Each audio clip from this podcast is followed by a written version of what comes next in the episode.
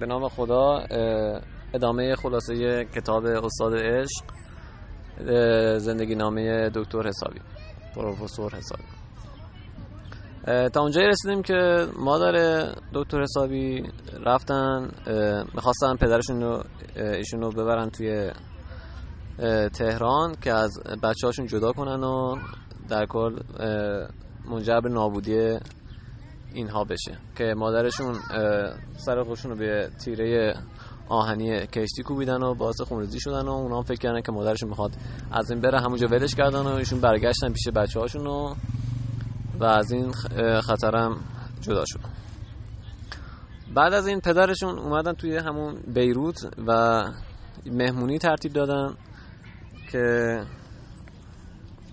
دوباره فرداش بتونن مادرشون با خودشون بردارن ببرن تهران. و حاج علی که یکی از دوستان نزدیک مادر دکتر سایی بودن میاد زودتر خبر میدارن به دکتر حسابی دکتر حسابی شبانه وسایل وسایلشون رو جمع می‌کنن از اون خونه و می‌برن اینجای دیگه همه رو. بعد دیگه صبح که پدرشون می‌خوان ایشون رو جابجا کنن می‌بینن که نیستن و دست خالی برمیگردن تهران و و یک بار دیگه اینا نجات پیدا می‌کنن. بعد از این زندگیشون خیلی سخت میشه و دیگه مادرشون هم که همونطور که گفتیم بیماری داشتن و خیلی نمی‌تونستن حرکت کنن.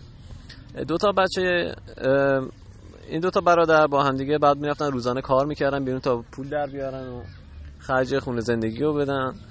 و موقعی که کارم پیدا نمی‌کردن نوخوش که مردم رو جمع می‌کردن میمدن خونه میشستن و پن می‌کردن و میخوردن. و نکته مهمی که اینجا مادر مادر این دو برادر هیچ وقت نمینالید از اینکه نمی‌دونم پول نداریم و غذا نداریم. هر وقت که هر وقت می‌خواست نصیحت کنه میگفتش که من از ناراحت تحصیل شما که من پول ندارم شما رو بزنم توی یک مدرسه خوبی و همیشه برای این قضیه دعا می‌کردم.